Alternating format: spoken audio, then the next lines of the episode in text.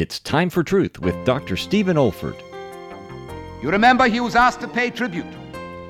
And I could argue this morning, on the basis of research, that on technical grounds he could have excused himself from complying.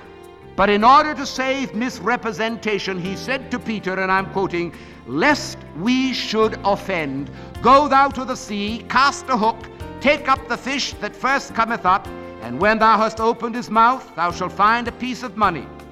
That take, and give unto them for me and thee.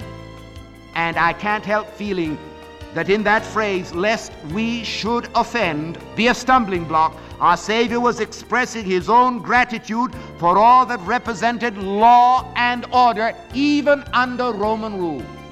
And even though it was a yoke, and even though there was corruption in government, our blessed Savior, who was sovereign God in the flesh, could see that there was rule and order. There was a government in action. And for what good they did, they deserve recognition. And part of that recognition was the gratitude of allegiance and taxation at that. Pay the tribute. Pay the tribute. This is David Olford. You have been listening to a message from God's Word delivered by my late father, Dr. Stephen F. Olford, who went to be with the Lord in the year 2004.